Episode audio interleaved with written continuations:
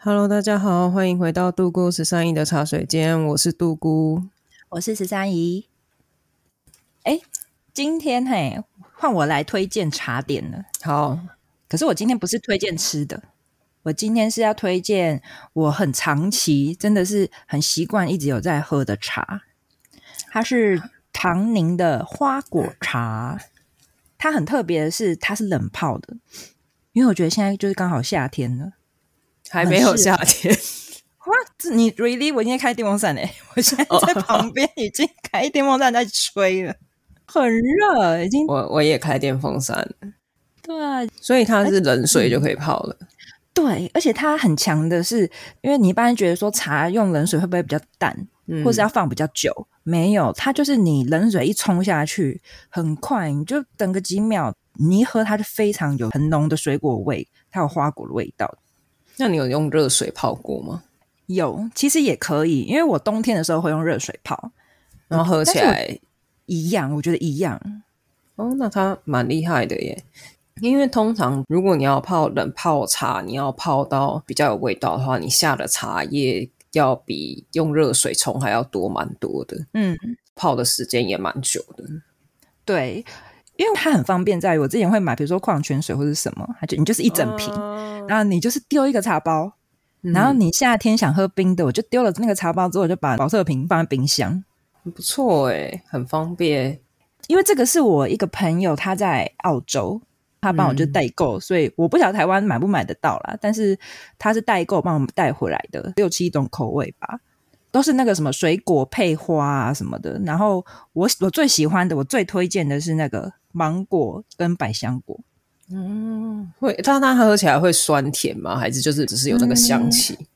它是香气，它没有说有加什么糖或是什么，它就是一种立体三角形的茶包，然后但是有非常浓，比如说百香果的那个香味跟芒果的香味。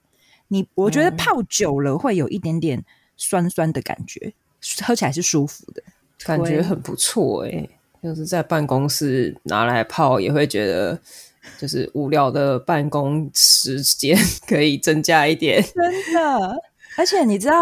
之前有一个同事，他是那种手摇控，他就是每一天他就必喝饮料的那种人。我觉得应该很多人都是这样，就是下午的时候你就一定得点一杯手摇。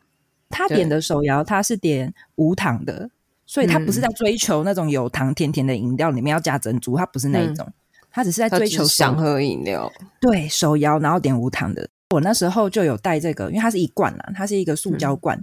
然后我就带去，就跟他分享这样子。就一泡了之后就惊为天人，而且它如果是用茶包泡，其实又比买手摇便宜。对，怎么搞到像我在业配一样？发票寄过去了，发票真的要寄过去，寄到澳洲去。隐形厂商欢迎找谁谁谁代购， IG 连结。是真是真心的才会讲的这么多。他就是从此之后他就戒掉手摇，他就狂泡那个茶，推而且又无糖，就感觉喝起来就是喝很多饮料，但是又觉得没有在喝饮料，比较健康的感觉嘛。对对对，我不确定是不是真的比较健康啦，但是好像似乎有比较健康。可是很方便啊，而且唐宁的茶算是蛮多饭店，就是他们会给你个免费的茶包，很多饭店会用他们的茶，都还不错。就是可能他放的是早餐茶或者是伯爵茶，喝起来都不错。对啊，唐宁干爹，拜托了。没有讲太多，做梦。谁帮我们@一下？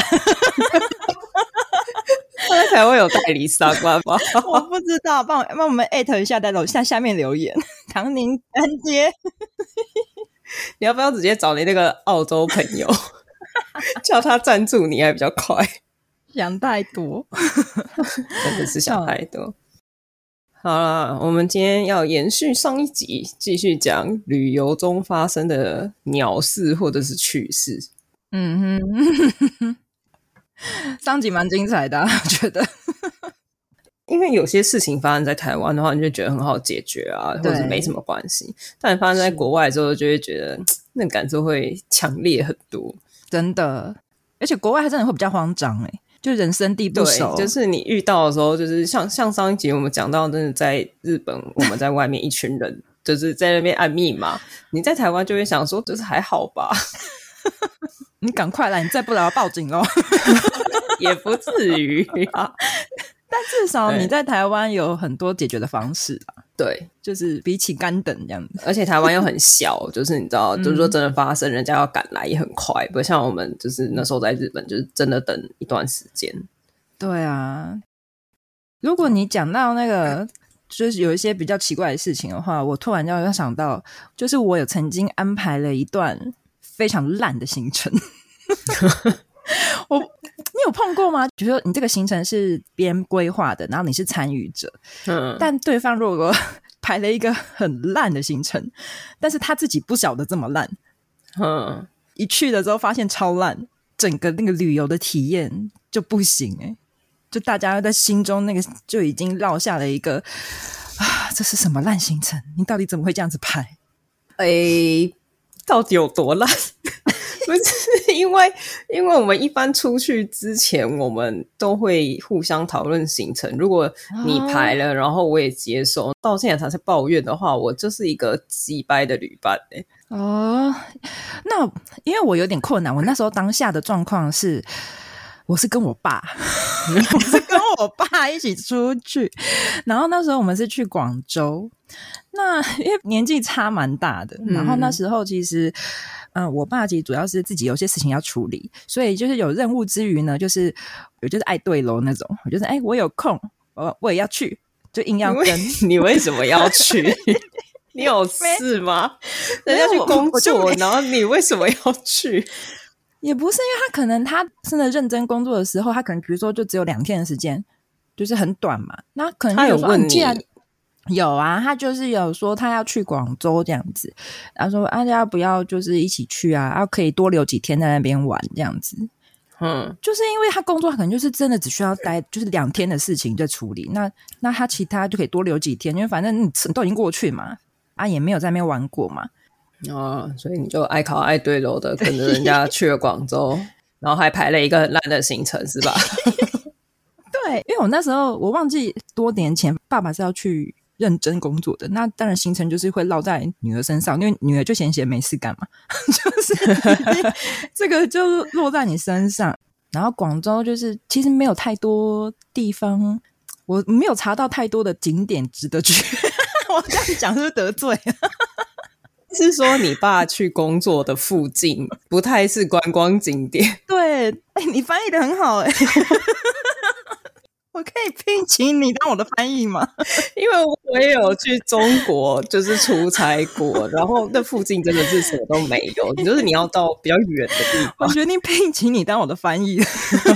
你可以把我的话稍微修饰过，我怕我们被攻击。对啊，很好，你这样非常的好 good。 等下右边领钱了。继续哦。反正我那时候就查到说啊，就有一个最有名就是广州塔嘛，它就是一个有点像是标的物在那里。它也是一个很酷炫，它会变色啊，然后它外面就是像 LED 的那就排列起来的，然后它就可以随时变颜色啊，然后比如说旋转啊，然后可以打广告啊，有点像101那样子啦。我刚刚听你形容还想说是演唱会下面粉丝拿着灯牌嘛。如果你要这样讲的话，应该是很多很多很多的灯牌贴在那个上面。没有，真的，其实好，你去 Google 一下，我怕我这样讲真的会拉低你的兴致。她长得真的是漂亮的，我没有要丑化她的意思。那个塔旁边它就是珠江嘛，然后它有一个行程叫做珠江夜游。对，然后那个夜游呢，就是你就必须去坐船。搭乘坐船就会绕着那江边，然后江边就会有一些什么建筑啊，然后像刚刚讲的广州塔在旁边，所以你就看那个夜景会很漂亮这样子。那我排的那一天呢，就是天气不太好，就下午就已经在开始飘毛毛雨了。而且那一天呢，就是我就先查好说我们是必须先去买票，他比较麻烦，他先去那边买票，然后买票的时候我大概就花了30分钟左右在排队，而且排都排不完，你知道为什么吗？因为前面的一直在插队。就是在解压缩就对了。前面的一直有人在插队。我那时候去的时候，那个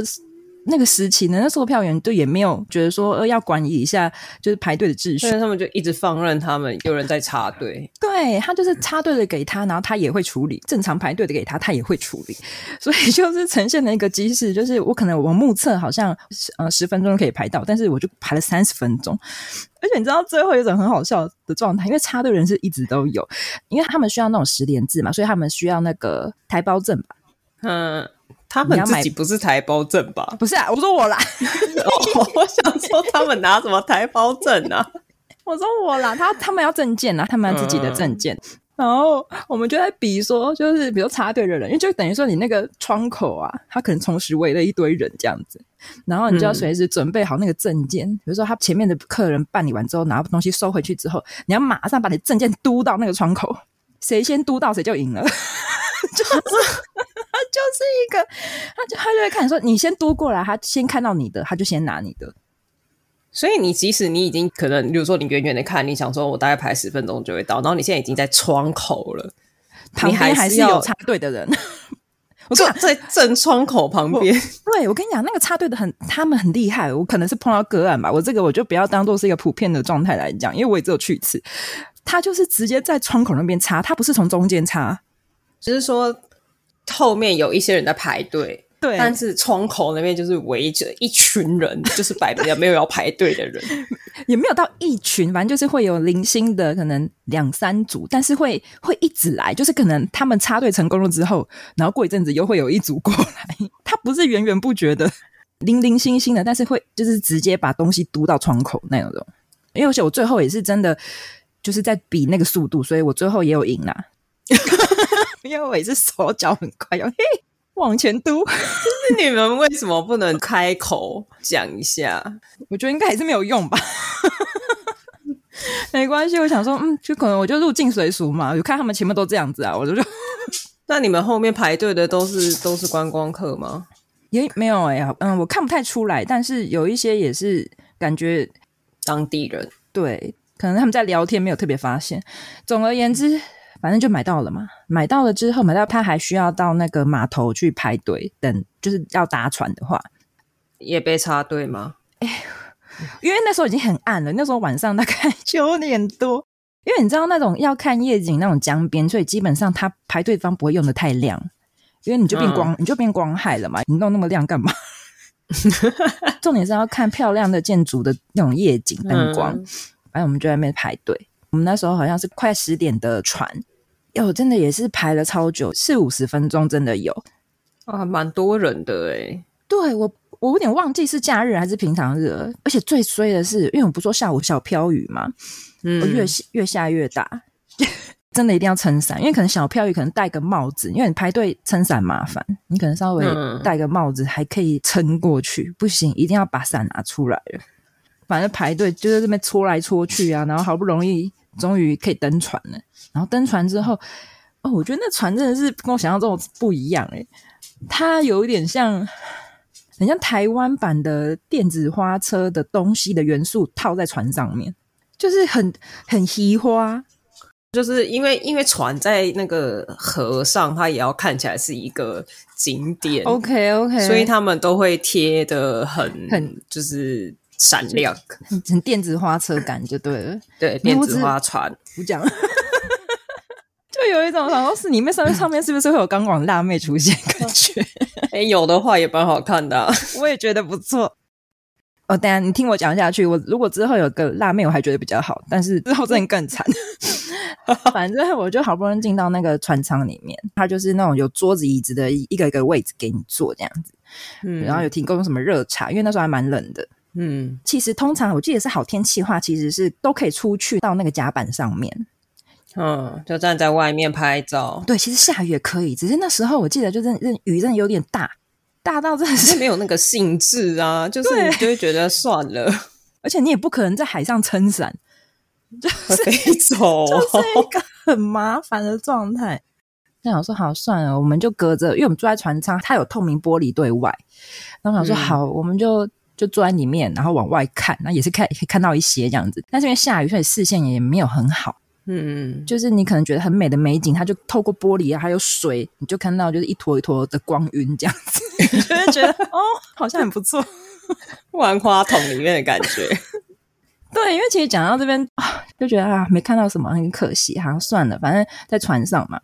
就过一阵子之后前面的那个主持人就开始就讲话，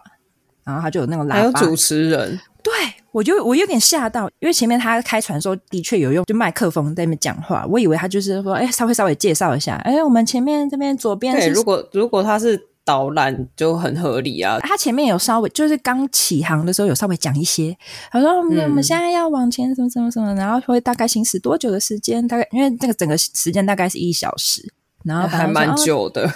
很久，而且最好笑是他前面讲完之后他没讲什么介绍就这样没了，安静一阵子之后他就说好，现在我来介绍一下下面这个书法，他说你看这个书法的运笔非常的雄厚，但是又不失优雅，那你说你看这是很难得的一个作品然后就开始介绍，就拿出了一幅一幅的那个字帖你知道吗，然后就想说哈，现在什么情形，然后就开始介绍这个书法多难得啊，这个书法家是谁呀、啊？然后他多有名啊啊、这个！谁呀、啊？我不知道，我真的不记得，对不起，我真的不知道他是谁。嗯，然后有一个就可能我不知道是拿的字帖，可能不知道是谁，但是我觉得确定不是书法家本人。反正他就在那边就跟那个主持人一搭一唱这样子。嗯，在船上的购物台。对，我那时候，所以他真的在卖书法吗？他在卖，而且他在拍卖，他在起标。他就说现场有没有朋友喜欢的要出个价、啊、就问一下大家有没有要买这样子，然后就一片安静就好尴尬，有人买吗？前面是真的没有人买，因为前面他说好，那这个我们这么好的作品我们先放旁边，我们先来介绍下一个，然后就开始一直介绍，我帮他带几百幅，全部都是书法，好像还有画，就是我不那种水墨画。那起标价是多少？就看你喊，他好像是什么100啊，比如说200啊，有卖到500，好贵哦，好贵哦。他就说你讲的是人民币吧？人民币。可是因为他就说这个书法家是多厉害啊，然后他都帮什么样的人的写啊，或者什么的，反正他就是说什么、这个真的很优秀，你这个是难得一见的奇才啊，难得一见的作品，大家真的是买到赚到这样子，家里一定要珍藏一副这个。然后为什么？我不知道，我就说，或是你可以买来送人啊，或是什么，或是送客户都很有门面什么什么的。然后你送我会生气哦。我是哪里惹到你了？为什么要送我一幅书法？它就是某大师的作品这样子。反正我就听了他在那边讲的50分钟吧，然后后面就是大家就真的一直在出价。最后还是有人买，但是不多，那是暗装吧，就很少。他可以卖一些别的啊，就是你知道台湾的夜市那种叫卖还会送一些娃娃、遥控汽车、啊、或者是他应该送一些，这船上都是观光客的话，他应该要卖一些观光客会想要买的东西、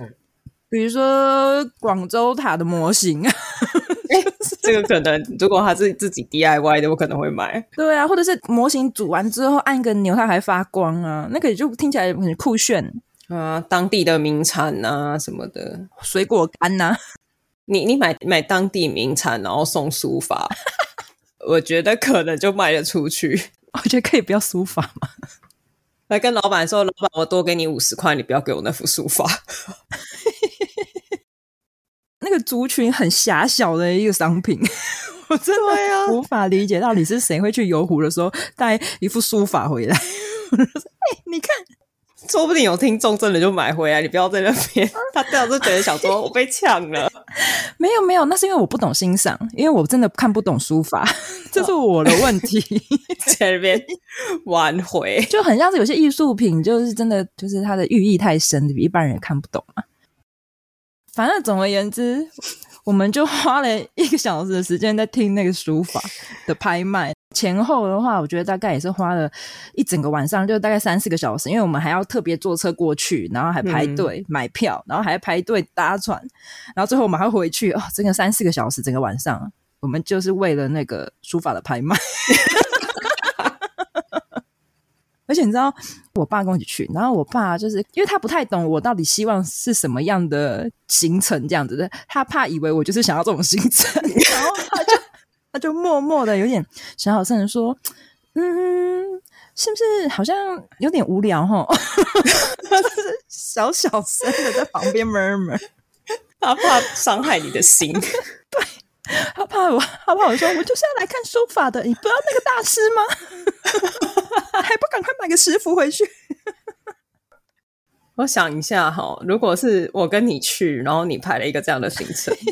然后一开始我们都不知道怎么样，而且你很多年前就是也没办法在船上滑手机，没办法。但我要讲一个点是，我觉得天气真的影响很多，因为它其实所以你的意思是说，如果好天气卖书法是合理的吗？不是哎，我也觉得也是哦，因为你想想看，下大雨，你把那个书法你要带下船，说不定你到岸上那个书法就糊在一起没有，我的意思不是把你的500块人民币就糊掉了我的意思是说没有下雨他就可以去船舱，你就可以不用在里面听书法的拍卖哦，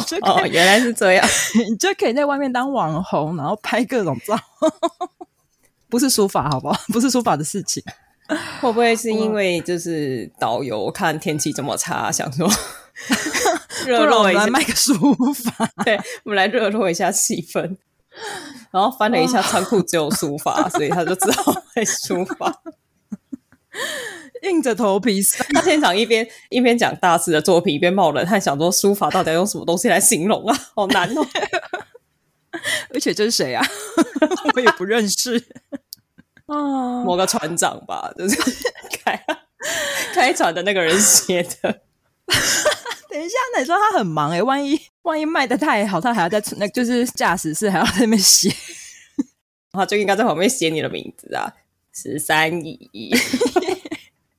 我不知道欸，但是如果天气好的话我是不会想再去第二次啦但好，我自从上一次广州塔真的蛮漂亮的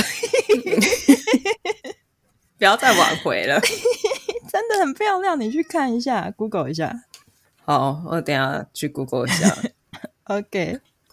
好，那我来分享我曾经一个人去参加过旅游团。哦，一个人？对，你知道如果你今天决定一个人要去旅游就自助旅行就还好，就是你就是会想说哦，我就是要享受这个一个人的时间嘛。对，但是你知道一个人去旅行团的时候，旅行团里面的所有人都是一团一团的，然后你就显得很像班上的被排挤的那个人，知道吗你像角落的人对对对，就是你吃饭没有人跟你同桌，坐游览车的时候你隔壁不会有人，然后你就是进房间的时候房间也只有你，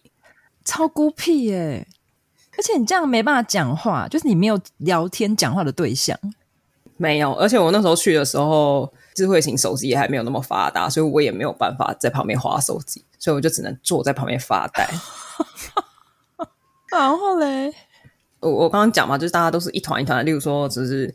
夫妻带小孩啊，还是什么儿子女儿带爸妈来啊，就是他们都是一团一团的。然后我那时候在美国参加的是华人团，你知道华人又稍微比较不太会去主动搭讪人哦，就是以前啦，就是我觉得是环境的关系吧。对对对，就是现在可能比较还好，但是所以他们也不会就是会来问我说：“哎，你怎么一个人来玩啊？”然后我也不太敢去跟人家说，就是哎 ，hello 什么的，展开这个话题。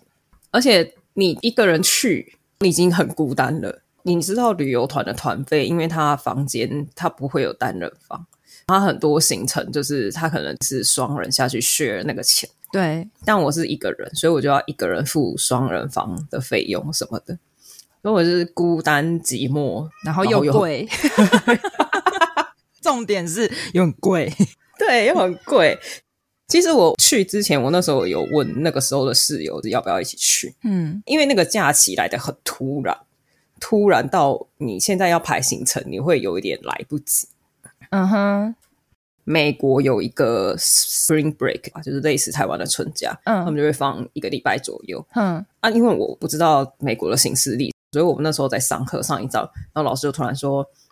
下个礼拜春假哦，大家不要跑来学校。嗯，所以我就是等于就过2天就有这个假期了。这么快？对，也太措手不及了。对，所以你这个时候你又要自己去排行程，又不是说哦像在台湾就是找很方便，你就边走边玩啊，然后再订啊什么的。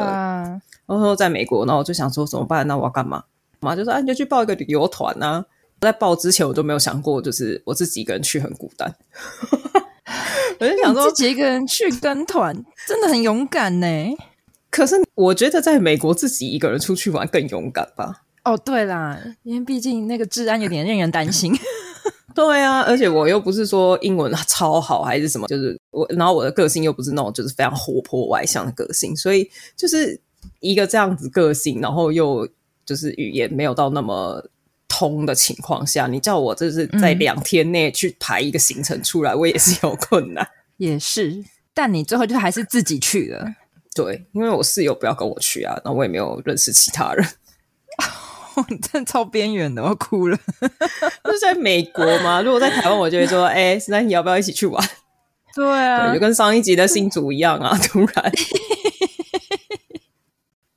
因为我记得以前好像有个报道，就是说什么你做什么事情孤单指数有标1到10这样子。嗯，尤其我以前有自己去看过电影，就什么恐怖片那种。嗯，我也会自己去看电影。对，但只是因为那时候是没有人敢看恐怖片，然后我自己很想看。可是看恐怖片再怎么样它就是2个小时。对，我报名的那个旅游团5天耶。对，所以我觉得你这个应该蛮高的，因为我记得那时候前3好像是什么自己一个人去游乐园。嗯，因为就像你说那个也是1天，再高一点好像是自己一个人搬家，然后再严重一点就是自己去开刀。对，因为自己去开刀也是要住院，就比较悲情一点。我觉得你是没有到自己去开刀，但是我觉得你是介于自己搬家跟自己拍开刀之间。对啊，因为你跟团跟好几天不是吗？但是那个团讲真的，如果现在要自助再去一次，那个行程是还不错，只是要有伴吧。对啦，对啊，因为你要拍照啊，你这样拍照怎么拍？就我们，而且没有，那时候还没有什么智慧型手机什么，所以我是拿那个数位相机拍的，所以你拿数位相机的时候也没有在自拍的吧？但是需要第2个人帮你拍的。就以前那个时候我还没有那么爱拍照，所以就是没有拍照我也无所谓。反正你就是自己记录画面这样子而已。对对对对对，我们那时候去的行程，我觉得还算是蛮难得见到的，因为它那个里面有一个国家公园叫白沙国家公园，它是一个沙漠，但是它是那个沙漠的地方以前是海底，所以它里面的那些沉积物什么的，海干掉之后风化变成沙，所以它是白色的，然后看过去就是像雪一样。哇，感觉很美很壮观。对，但是超热，热到爆。而且你知道很好笑，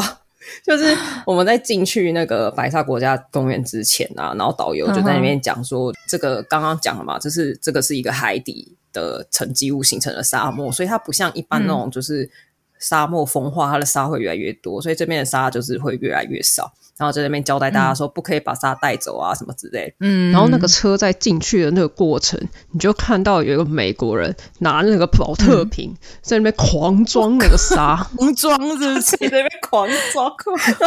所有的人就看着那个美国人，然后大家就跟导游说他在装沙然后导游就一边讲一边看着那个人，然后就说千万不可以这样做，不可以这样子。因为应该是犯法的吧，好像，因为我知道有一些什么国家公园它其实是你不能带走那边的一丝一毫的东西。小琉球就是啊，就是那边的生物带走都是要罚钱的，因为它已经设定是国家公园，它就是这边就是国家保护啦，啊这边的东西都是国家的财产啊。对，但那美国人在那边狂捞，那我们就在那边笑。真的很好笑欸。而且你们导游是用中文讲吗？对，他用中文讲，他是因为我们是华人团啊，而且重点是他一边讲，然后你就一边看到旁边有一个人正在做，一边看到那个画面，对，然后还是当地人，很像旁边会有一个 slogan 出现说错误示范，超好笑的，不错啦，就是很特别，因为一般看到白茫茫的都是觉得会是雪嘛，然后很冷，对啊，你站在那边就是一个超热热到爆炸。就是穿着吊嘎之类的，然后还需要擦防晒、那個、超热，视觉温度有冲突，对。但拍起来真的很美。对啊，我相信欸，我觉得那种就是要看那种大自然的行程、很壮观。那再选一次绝对不会一个人去了。可是你都没有打入某一个团体之类的吗？不是啊，因为真的很多天欸，他们就是一家人了，就是他也没有空去顾你，你知道吗？也是，因为他们都抱团参加了，他们应该就是想要跟自己的人，对啊，就是好好去旅行。就是尤其你带着爸爸妈妈的时候，爸妈会给你很多要求，你也很难顾到旁边的陌生人。这时候想上厕所，厕所在哪？好渴，想坐着，哪边有椅子？不是一直坐在游览车上，到底要坐怎么啦？不是会下去走啊，就是你知道有一些、不能走太久的话，就是要顾及一下。对啊，厕所是很常在问啊。对啊，所以他们报旅游团就是他们想要省去一些麻烦嘛，他们干嘛就是没事又来找我、啊？带小朋友的、小朋友一定就是很需要顾，他们才会选择报团，不然他们自助就好啦。嗯哼，但我觉得算是一个蛮特别的体验啊。对，可以不用再来一次。但是因为就是没有别人，所以你可能会一直去观察一些周遭，你会一直用观察的角度去就是看待这整个行程这样子。我觉得我那时候可能也有一点觉得怎么会自己一个人来报名旅游团，觉得很心酸的是不是？就我坐在旁边吃饭之后，就一边吃就一边在想说，到底为什么要自己一个人报旅游团？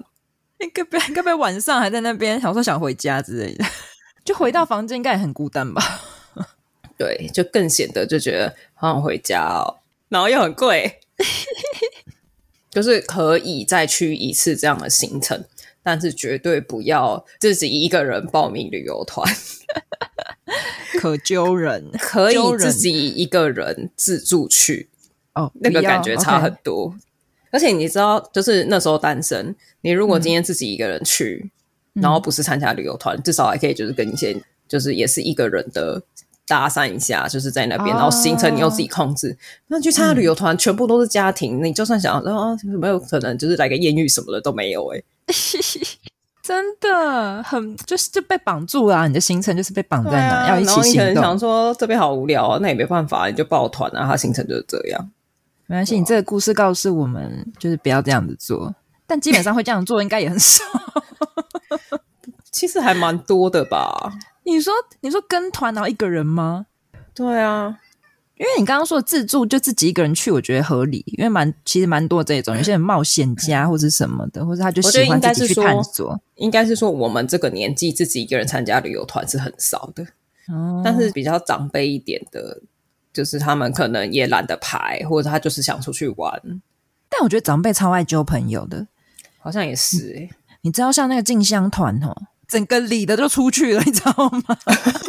而且就是也不一定会带自己家人，但是朋友一定有，就是隔壁的阿嬷或是什么哪边的阿公啊，邻居什么的，对啊，下棋的伙伴啊，跳什么早上跳舞的朋友啊。你很熟老人的交友圈欸。不是我很熟，是因为我家之前旁边有公园。你知道公园就是老人家的生活圈。他们从早到晚的生活圈都在那里，你就可以在那边看到。好的，对。等一下，怎样？之后我们做一题专题是不是？老人生活圈的专题吗？不是，公园生活圈。好像可以耶，因为我常去公园遛狗。对啊，公园不觉得就很多形形色色的人吗？对。好啦，我们拉回主题，最后一个分享。嗯哼，很多年前也是在美国的时候。应该跟刚刚那个旅游团应该是同一年，因为我那时候是去算游学吧，反正就是有上课这样、然后要回来之前我有两个朋友就是要来美国找我、你这次有办了。 对有，而且还有两个。进步了是好事，恭喜恭喜。对，反正我们就是那时候就排了自助旅游，然后我们就去赌城啊。然后赌城就是有非常多很有名的秀。对，然后我们就买了太阳马戏团的票。你有听过太阳马戏团吗？经典啊，经典中的经典，我没看过啦，但是我也很想看。对，就是那时候就想说我们要去赌城了，然后很多很有名的秀，我们选了太阳马戏团。但是那个票也不便宜，一张大概就要150到200左右的美金，就是大概4,500到6,000左右一个人。哇，真的蛮贵的。好，为什么要提到这个票价呢？因为我们那个时候不小心把票反锁在房间里面了。What？ 什么意思？你说房间是饭店吗？还是什么？对，饭店。啊不就打开就好了？我们的房卡也锁在里面。啊饭店啊，就跟柜台，因为你又不是说是什么东西被反锁，它是饭店，它不是有人。因为哦，我要讲前几题要。好，我们那个时候去住那个饭店，我们是跟旅行团，就是从某地跟旅行团到都城，但是我们没有要跟旅行团的一起回原本的城市，我们要继续留在都城。嗯哼，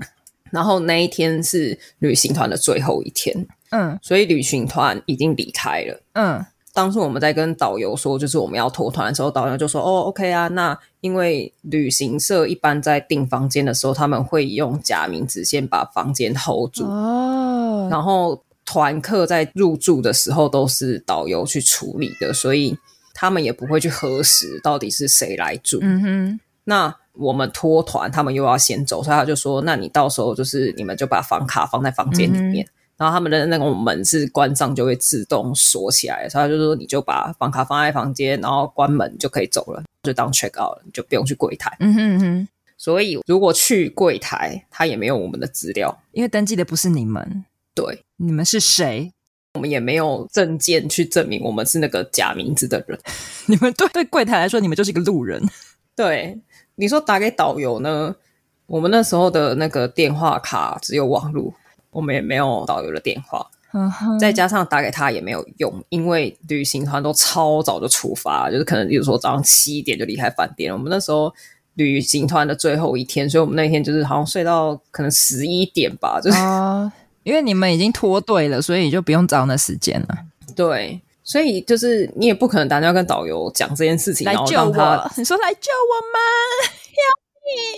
而且我们那一天我们要 check out 嘛，嗯，就是我们要去我们自己订的饭店哦，另外有订了一间。对对对对，所以我们要 check out 嘛，然后离开之前我们就在那边整理行李啊，然后还在那边巡哦，就是有没有什么东西遗忘啊什么的，然后都检查完还把票拿出来看，就说哦票有带有印出来，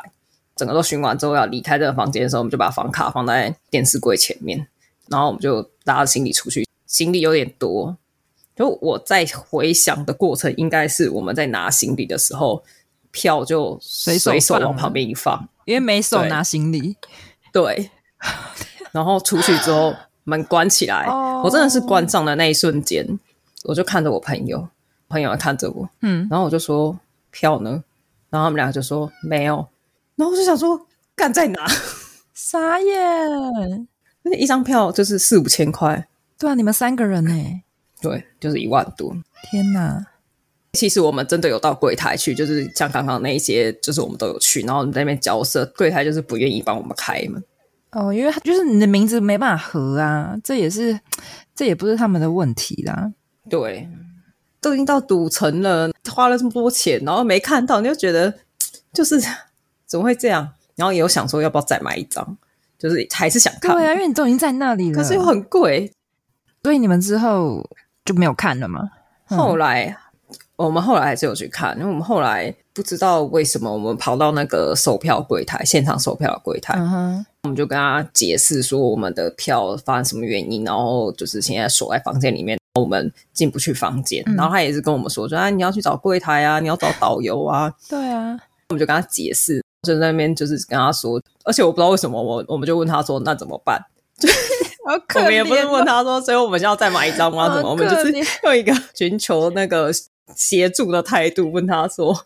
就说救救我们，求求你救救我们。对，就是在那边就是有点好像就是快哭出来了，就是我的票放在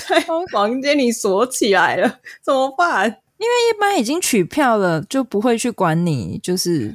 不可能再印一次啊，因为你已经取票了。对，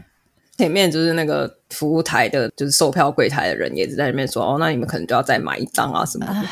但是可能看我们很可怜吧，没钱，就是有一个黑人大妈就突然就是看一看，他就说哦，那我们再帮你们印一次好了真的是很想跪下来，天始降临。他背景有发光吗？你当下应该有，我觉得有。然后他一边印，当然一边在那边说，就是哎呦，这次要保管好哦，没有办法再帮你们印一次了。哦，遇到好人欸。那其实1万多块，我那时候是去游学，所以我的钱又是我妈给我的，根本没有收入啊。花妈妈的钱4、5千块，然后还丢到水里，然后丢到水沟里，对，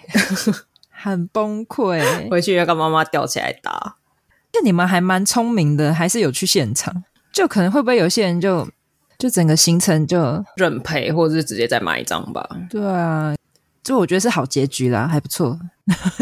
对，但是印象很深刻，因为就是1万多块，真的很恐怖。当下应该脑中一片空白。而且我们那天因为我们的行程本来是早上起来之后要先去吃一个早午餐，然后去新的饭店 check in 之后下午再去看那个表演，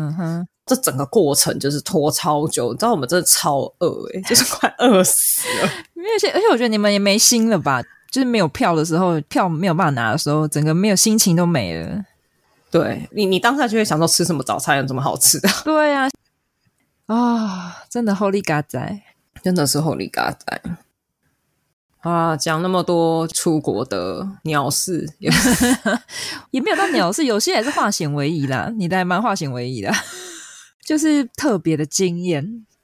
如果今年可以开放就是出国的话，你有想要去什么地方吗？因为我没有去过的地方很多，所以应该说我不想去哪些地方。应该如果你要说最想哦，因为我都还没有去过欧洲，我欧洲国家都还没有去过。我会最想要去的是法国，因为你知道法国就会有一种小时候的憧憬，因为就很多童话故事的那种发源，然后跟它的时空背景其实都是以法国为原型，然后他们的一些当地的那个就历史，然后建筑，就有种你在那个街道随便拍好像都是就是那种时尚杂志的封面那样。但欧洲的治安就是听说蛮可怕的欸。哦，对对，好像就很容易被抢啊，被偷啊，被什么啊。如果你有被抢被偷的话，你再来分享好了。啊，我不想一个诅咒你的方式。对啊，所以真的不熟，好像真的是也要跟团比较安全。那你要一个人跟团吗？我不要重蹈你的覆辙，你都已经警告过了。你可能想体验看看啊。不要，法国我怕。而且我法国很需要人帮我拍照。而且你不能用自拍神器摆在旁边哦，他可能会被路人就是你手刀抢走。你说的很有道理。在那边不能用脚架在那边拍。这次还没摆好，手机已经不见了。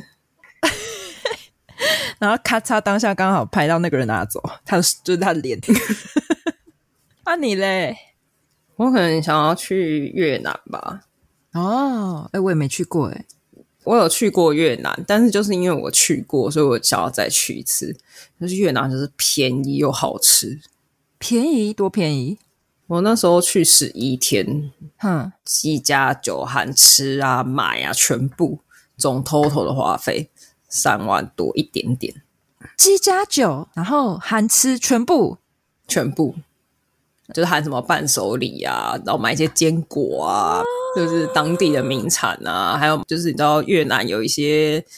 不能算 A 货吧，就是工厂就应该就是 A 货，就是工厂拿出来的贴牌的那种衣服，但是很便宜。好好哦，那我重讲好了，我也想去越南，我先去越南。因为它比较符合我现在的那个收入。而且我跟你说，越南曾经被法国殖民过，所以你可以就是去那边，对对对对对对，你可以去一些就是法国人当初留下来的那个什么小法国，对对对，法国街有这种东西吗？有，